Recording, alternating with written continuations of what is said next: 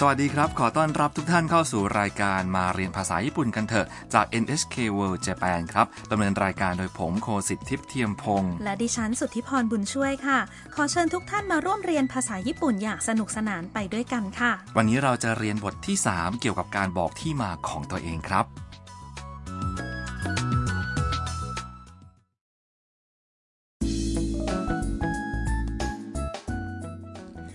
บทสนทนาครั้งที่แล้วทำนักศึกษาต่างชาติจากเวียดนาม ซึ่งเป็นตัวเอกมาถึงบ้านคุณฮารุ ซึ่งจะเป็นที่พำนักของทำระหว่างอยู่ในญี่ปุ่นทำประหลาดใจเมื่อได้พบกับคุณฮารุ เจ้าของบ้านซึ่งเป็นหุ่นยนต์ค่ะ วันนี้ทางบ้านจัดงานเลี้ยงต้อนรับการมาของทำบนโต๊ะมีอาหารอร่อยๆที่ไคโตะทำไว้ไคโตะชอบทำอาหารค่ะ มาฟังบทสนทนากันครับ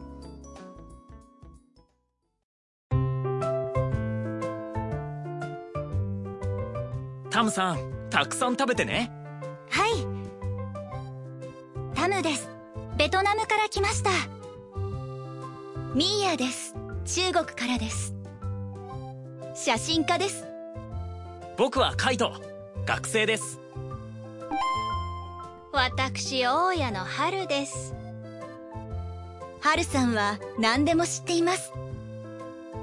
そうですか。よろしくお願いします มาดูไปทีละบรรทัดเลยครับ ไคโตะเชิญให้ทำเริ่มรับประทานอาหาร タムさんたくさん食べてね คุณทำกินเยอะๆนะ ทำตอบว่า はい ค่ะ ต่อไปทำแนะนำตัวว่า タムです ทำค่ะ ベトナムから来ました มาจากเวียดนามค่ะ ผู้พักอาศัยคนอื่นๆ ก็แนะนำตัวเช่นกัน ミーヤです มีย่าค่ะ 中国からです จากจีนค่ะ 写真家です เป็นช่างภาพค่ะ จากนั้นก็ไคโตะ 僕はカイト ผมไคโตะ 学生です เป็นนักศึกษาครับ คุณฮารุซึ่งเป็นหุ่นยนต์แนะนำตัวด้วยค่ะ 私大家の春です ดิฉันฮารุเจ้าของบ้านค่ะ มีย่าพูดว่า 春さんは何でも知っています คุณฮารุรู้ทุกเรื่องค่ะ แล้วทำก็พูดว่าそうですかอย่างนั้นหรือคะよろしくお願いしますยินดีที่ได้รู้จักค่ะ ผู้พักอาศัยที่บ้านคุณฮารุเป็นคนที่มีลักษณะพิเศษกันมาก ๆ ค่ะ มีย่าเป็นช่างภาพจากจีน ไคโตเป็นนักศึกษาญี่ปุ่นที่ทำอาหารเก่ง คุณฮารุเป็นหุ่นยนต์เจ้าของบ้าน และคราวนี้ก็มีทำเข้ามาเพิ่ม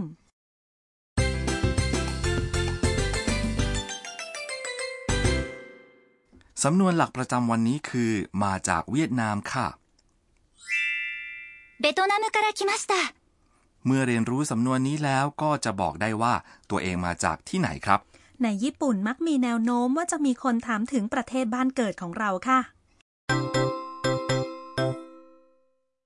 จุดสำคัญประจำวันนี้ครับ เมื่อต้องการจะพูดว่ามาจากที่ไหน เพิ่ม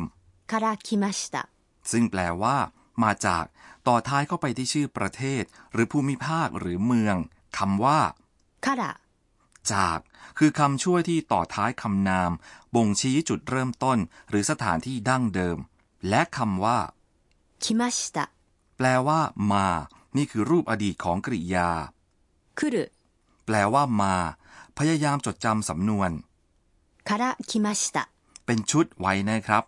ทำมาจากเวียดนามดังนั้นพูดว่า ベトナムから来ました เอะมีย่าใช้สำนวนที่แตกต่างออกไปใช่ไหมคะ โอ้ช่างสังเกตดีนะครับ ในกรณีของหมี่ย่าหลังคำว่า 中国 จีน เธอเพิ่ม からです และพูดว่า 中国からです ซึ่งแปลว่า จากจีนค่ะ แทนที่ から来ました คือจะพูดว่า からです ก็ได้นะครับ มาฟังอีกครั้งและพูดตามเสียงดังฟังชัดเลยค่ะ ベトナムから来ました中国からです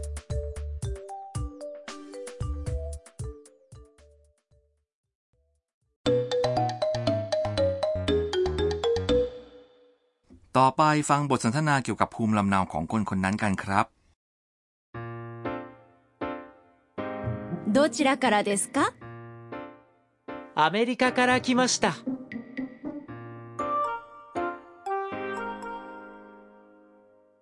ค่อยๆ ดูไปทีละประโยคครับ どちらからですか จากที่ไหนคะ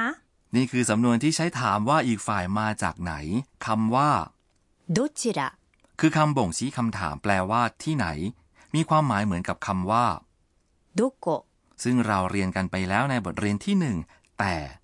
どちら สุภาพกว่าครับ アメリカから来ました มาจากอเมริกาครับ อเมริกาออกเสียงว่า アメリカ ฟังและพูดตามนะคะ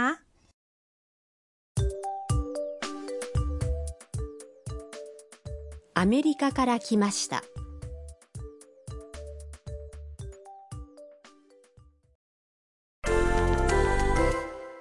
ลองจินตนาการว่ามาจากไทยคำว่าไทยพูดว่า タイタイ ลองพูดได้เลยครับ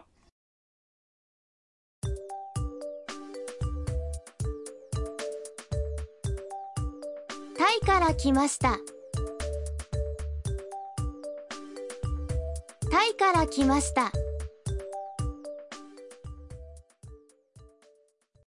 ดิฉันมาจากเมืองไทย ดังนั้นก็จะต้องพูดว่า ไทยคาราคิมัชตะ ใช่แล้วครับ ทีนี้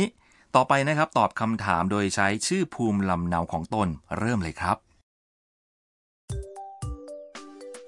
どちらからですか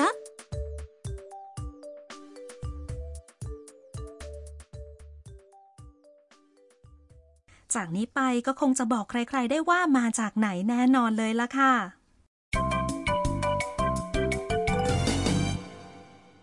สำนวนเสริมประจำวันมาจากคำพูดของทำครับ พยายามจำให้ได้นะครับ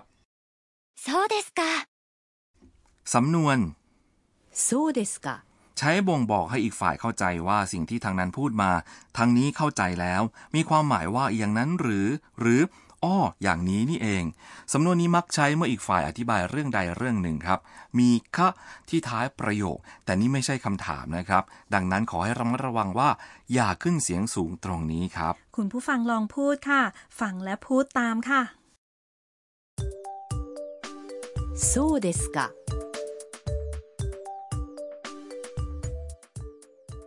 เอาละครับ มาฟังบทสนทนาของวันนี้กันอีกครั้งครับ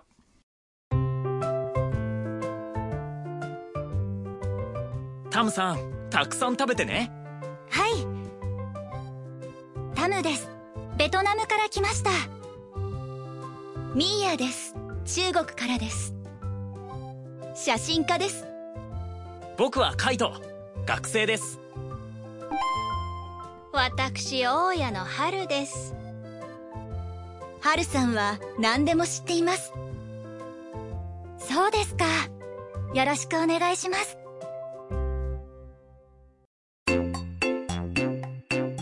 さんの知恵袋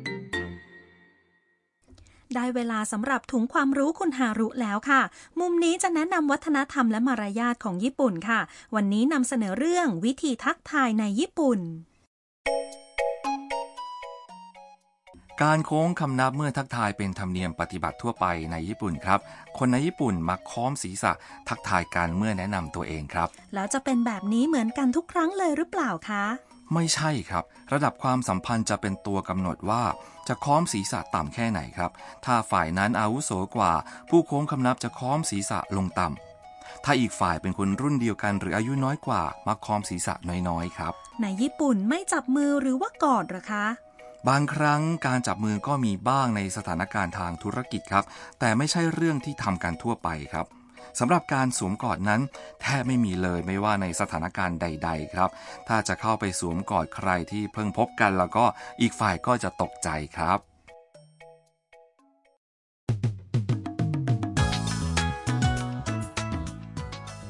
เป็นยังไงบ้างครับสำหรับรายการมาเรียนภาษาญี่ปุ่นกันเถอะ ในบทเรียนต่อไปอย่าพลาดติดตามนะคะสำหรับวันนี้เราสองคนขอลาไปก่อน สวัสดีค่ะ